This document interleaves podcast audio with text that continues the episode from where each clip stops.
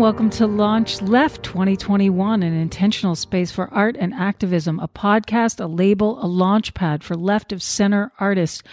My name is Rain Phoenix, and today's very special guest is Ani DiFranco. You guys are in for an amazing conversation, so please don't forget to rate and subscribe. Follow us on all socials, and if you want to watch this on video, you'll need to go to our Patreon page.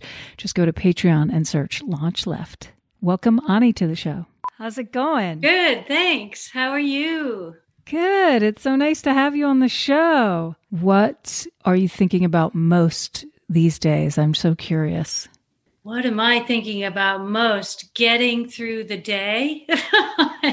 I I don't understand exactly how my job could have ended and yet I'm busier than ever. And uh, you know, like many people in this pandemic situation, I'm trying to reinvent myself and my means of livelihood and it's exhausting and i got a couple of kids in virtual school in my face all day and you know um, there's just that grappling with the daily life right now. And then of course there is the macro grappling.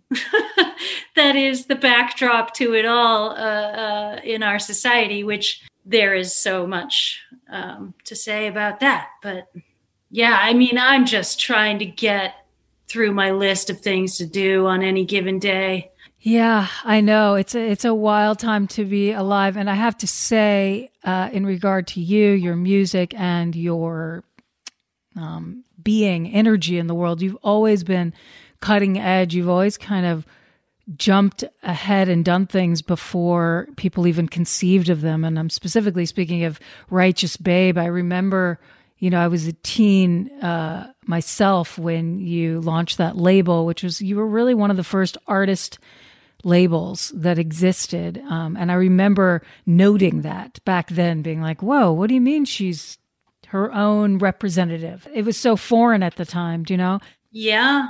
By the mid 90s, we were releasing other people's records. And, you know, it's funny though, Rain, looking back, um, like I just watched this uh what was it? Some Netflix series or something, you know, Hip Hop Nation or something.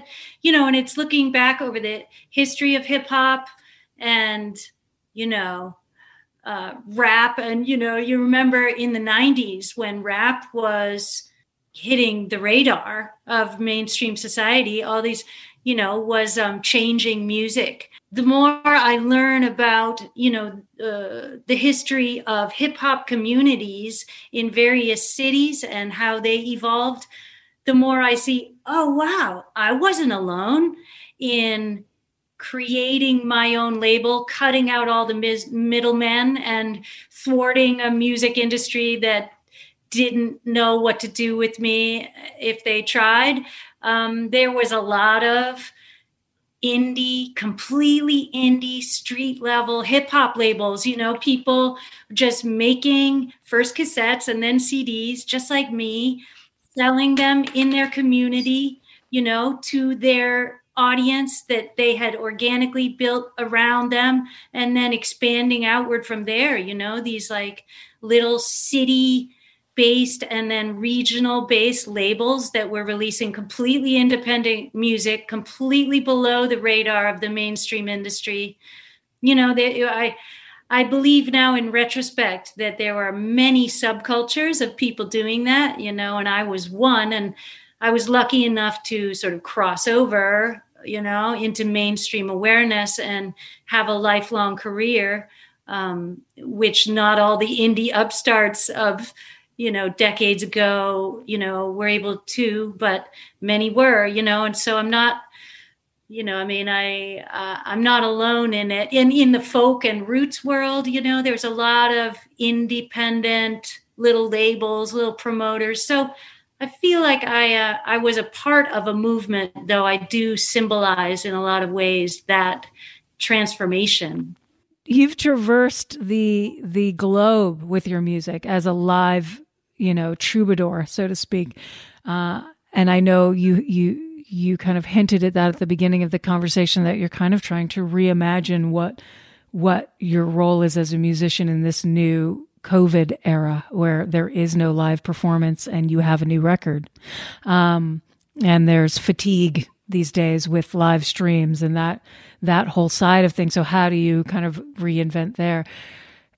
How, did you experience a real low uh, initially, or have you always been the kind of person who, whatever the situation, you just kind of start reinventing regardless of all the pitfalls and obstacles that might arise?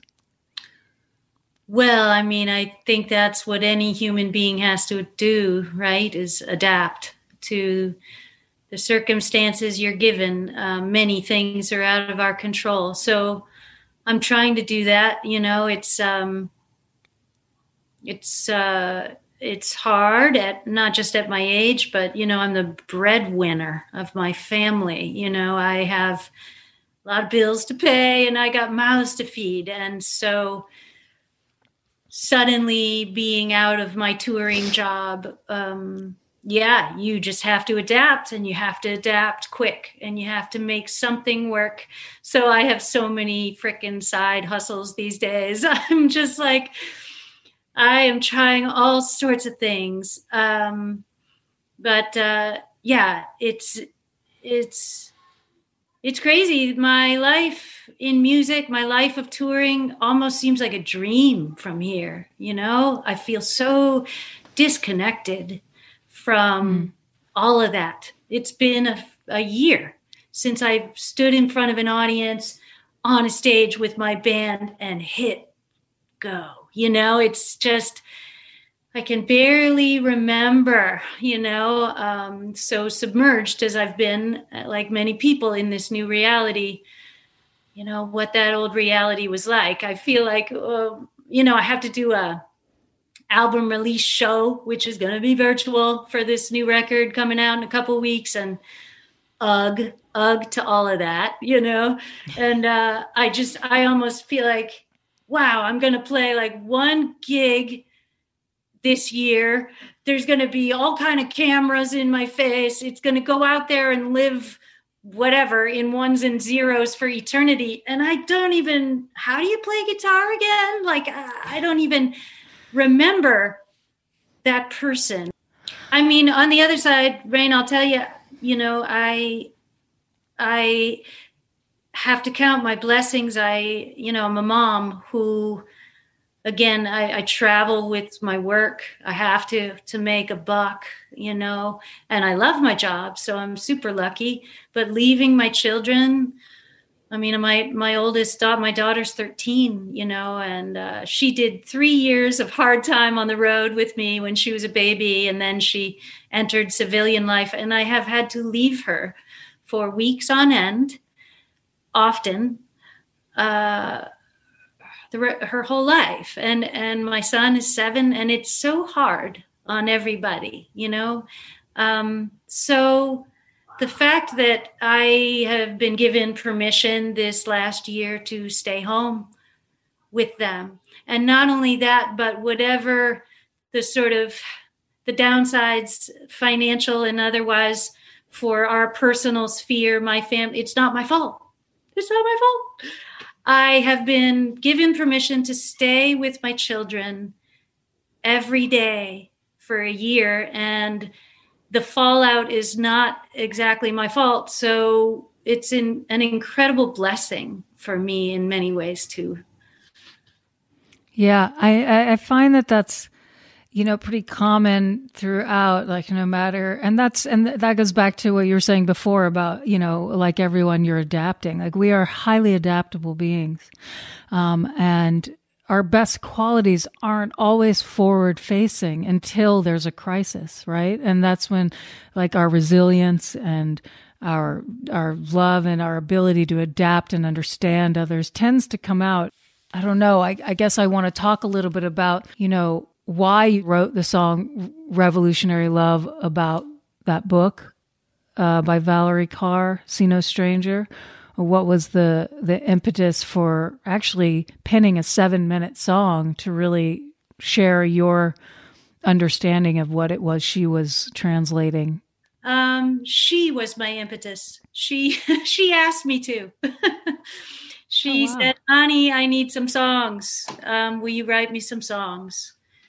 Uh, this was actually before her book came out. I sort of distilled it when we were telling the story of the record to, you know, because I would want so much to point a finger at her book and say, "Look, everybody check this out. Read it. It's really valuable useful awesome stuff in this book. Um, but my relationship with valarie preceded that uh, book. And in fact i was one of her early readers and and helped give her some feedback on her book. And she did the same for mine. I wrote a book uh, a couple years ago now. It came out. And um, so we had and already been friends. And she said can you write me some songs to help my words and my uh, wisdoms connect with people so i wrote her three songs and um, revolutionary love was one of them and that one just sort of became my anthem you know it became my my mantra. So I was like, Valarie, can I put this on my record? and um, because I can't just leave this song on your doorstep in a basket. I I need to keep playing it myself. And mm. um, you know, it's just another point of connection between us and a way uh, of of for us to have our work resonate in the world and um, try to support each other. You know, I think that the things that I express in that song, Valarie's words that I put into song, so much address. How do we get out of this space of us and them? And incredible polarization and people just locking down into their corners and fighting to the death. Maybe not even remembering why you know? Um, why is it that you are my enemy oh countrymen you know fellow citizen? Like what how did we get here? How do we get out of here? And that's where i find valarie's recent work and her book see no stranger you know not just inspiring but really freaking useful because she talks mm-hmm. about it she breaks it down step by step how do mm-hmm. you employ the ideal of revolutionary love eh, from moment to moment, you know, and she talks about, you know, uh, the three tenets of, of revolutionary love, what it really takes to make love your guiding force. You have to have love for the other. Uh, of course, we've long had this in our social movements. You have to have love for yourself, which has been left out of a lot of our social movements. This awareness that until you really learn to love yourself, you cannot do that for other people. It's really coming to terms with yourself because, of course, the things we hate in, in others are the things we're suppressing, you know? So it's that is a sort of a feminist intervention, as Valarie would call it, you know, in this sort of new uh, way of framing this work. Um, and the third thing is love for your opponent, you know, to specify there are some people, some others who may be actively hurting us, you know, and how do we achieve revol- revolutionary love with these people? Um, people who maybe are trying to dismantle our democracy and uh, uh, oppress dark skinned people who people who don't see women as fully human and equal. And uh, how do you achieve revolutionary love in spaces with your opponents?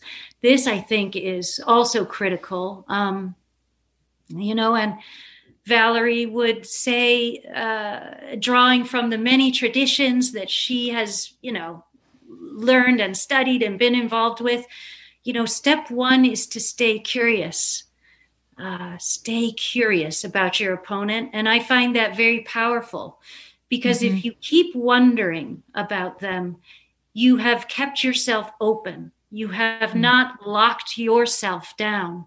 So you have you have personally allowed the space for the tr- connection to begin, for the transformation to begin.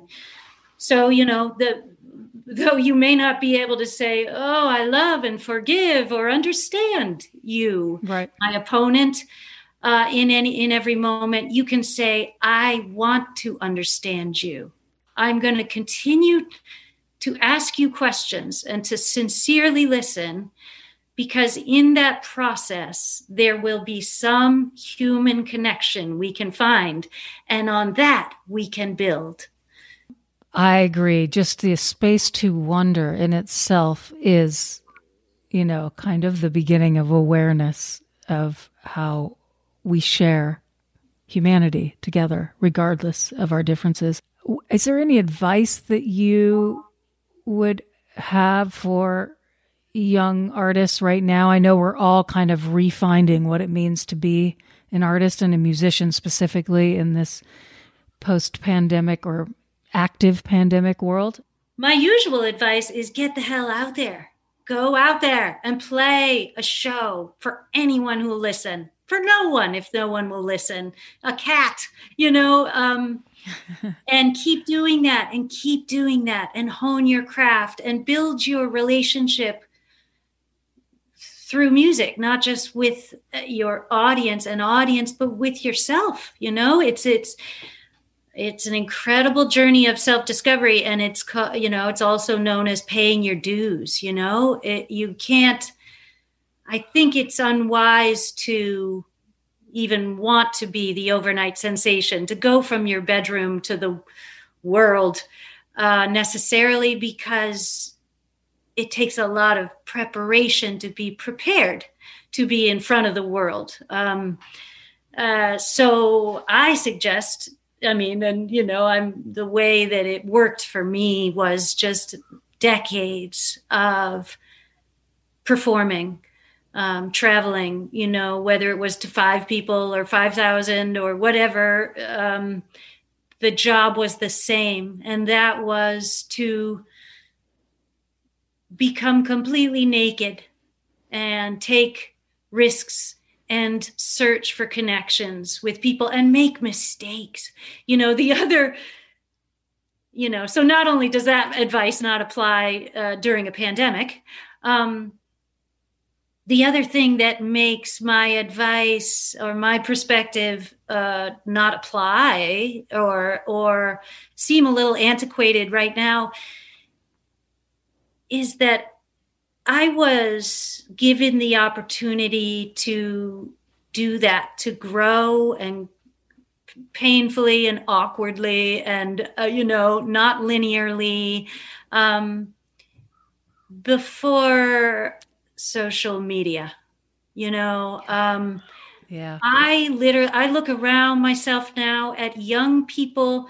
I, I imagine myself being 20 again in you know 2021 and thinking wow man how do you take the risks that i took and took again and again and again and made so many mistakes and failed and didn't say it right didn't say it right and didn't play it right you know the song or the moment you know. But I learned a lot and I stayed up all night for 2 months thinking about it afterwards and I it became, you know, it's all part of my process. And I did that in public to a large degree but not in the the public of today where every moment uh, your successes and your failures live forever. Everything that you ever said or wore or you know or or stood next to is uh, you will be accountable forever. Um, if you make a single mistake, you're the devil incarnate and must be kicked off the planet. You know, that's the atmosphere and the landscape now. You know, so I, I think I, I'm so grateful that I got to have a grace period of moving through the real world and making my mistakes in time and place with other real people and achieving and what and learning from them you know without not that i haven't been canceled myself you know i have in more recent years. And it's um anyway i just i'm i'm trying to recognize that the stakes seem so very high for risk takers these days. And I my heart goes out to young people who want to push the envelope, who want to take risks because it involves mistakes. That's how it's done. Thank you for saying that because I didn't even think. I mean, I have thought of that before because I was also a musician through the 90s, late 80s into 90s as a teenager. And oh my gosh, if that had been all over social media, I would have been so embarrassed. You know, just learning like the ropes, figuring out how you are on stage and all those things that we take for granted when you came from that era, that you got to do that. Like, unless someone had an antiquated VHS camera, that was not captured you know, or a film camera. There were no iPhones. It was like a completely different time. And so that's really something that I don't think about all the time in terms of, you know, becoming a risk taker in this particular climate. How much more yeah. is I on mean, the line? Even something uh, as innocuous as taking my shirt off in a hot, you know, like I'm playing back in the day in a hot, sweaty club it's so freaking hot. We're all sweating. We're all like, and it's just like, fuck it. Fuck the patriarchy. I don't care. That's a different thing now, right? Yeah. You could have, you could create your own space and your own world and your own rules and live by them. But then if it's a much different choice to mm-hmm. agree as everybody tacitly must agree now that that moment can be available to everyone and scrutinized and judged by people very far outside of that moment and that mm-hmm. you know so it's a different it's i would not make the same choices you know if i right. you know so yeah. I really, again, feel for those people who must live exponentially uh, in, in, under the judgment and the sort of fierce judgment of, of, of today's, you know, digital world. Okay, and now for something a little lighter. My my one of my two questions, how did music find you? You know, I I got a guitar when I was 9. I I I asked my parents for a guitar. I don't remember why. I really I don't remember where the idea came from specifically. Um, but uh, that guitar became my best friend. You know, I, I, I had things I had to work out already, you know, when I was nine, and my guitar helped me do it. And it's been that way ever since. Um, and then along with that guitar came a dude named Michael Meldrum who taught guitar lessons at the shop where that that that my first guitar came from and I didn't take lessons from him exactly, but we met and I became his protege. His he was uh, for sure a mentor in that he was a songwriter, you know, a, a troubadour, um, playing around town bars, coffee houses, you know, college union rooms, you know. Um, and he just started taking me around with him. And so, and my family was uh, not very much of a family. And um, so I was sort of on my own. And so I was just free to be with Michael and be his shadow, you know, um, my from age nine to, you know, maybe 15 or so. And so music through, you know, under the wing of Michael took over my whole life instantly, you know, and it became my mission right along with him, you know, to to go and like just show up in all these different kind of situations out there in the real world on the street even busking. We did a lot of busking you know um, and try to connect with people through song and uh, I know we've been talking a lot in a way about activism or what you believe in, but that's my other question. What is your what's your form of activism? Uh, you have many, so um... you know, I, I guess I don't see things in terms of issues like personally. I I see it as all one issue. you know, it's it's it's about really uh, achieving justice and equality and um, uh, emancipation for all people.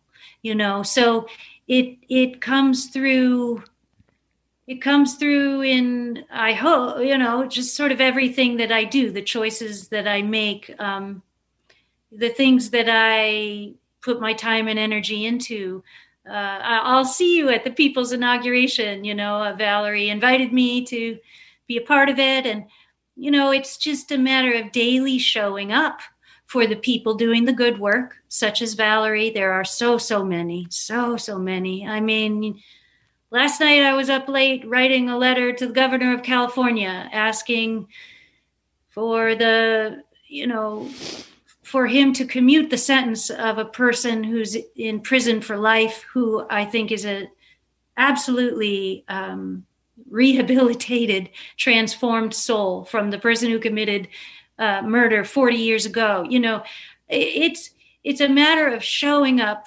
for the right thing, you know, whether it's joining, you know, the protests for racial justice, you know, that were happening every day all summer, it, going out there. It's a matter of might be sending some money to uh, groups and organizations that are doing the good work. It might be writing a letter. It might be, you know, it's it might be cooking food and giving it to somebody who needs it in this moment. You know, whatever it is, they're just, you know, um, it's all one thing to me and it's about trying to be present when you see unfairness when you see hurt and pain it's about trying to be accountable you know so it just it happens in every single way there is really so your record is coming out january 29th and um, i know you you said you'll be playing the record live doing kind of a showcase live stream. We're both uh, excited to be a part of the People's Inauguration, which just launched. And will you be f- performing at all as part of that? Yeah, I'm going to play that song, Revolutionary Love. Thank you for being a part of Launch Left and, and sharing with our community. Well, thank you. Thanks for having me. It was a pleasure. For uh, you watchers and listeners out there, please enjoy Ani DiFranco's song simultaneously off her new record, Revolutionary Love.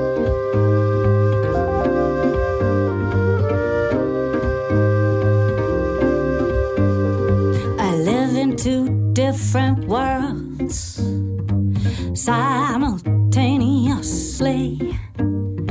The one I seem to live in, and the one that lives in me and one is full of violence, oppression, and disrespect,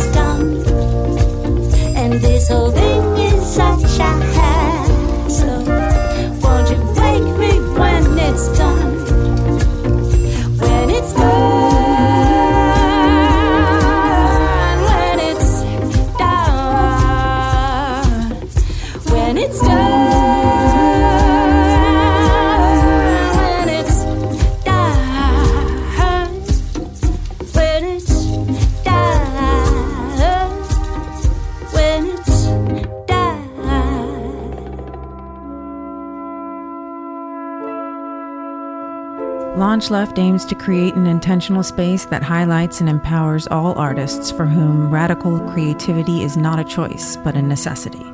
Launch Left begins with music, but its ultimate aim is to launch left of center artists in all creative fields.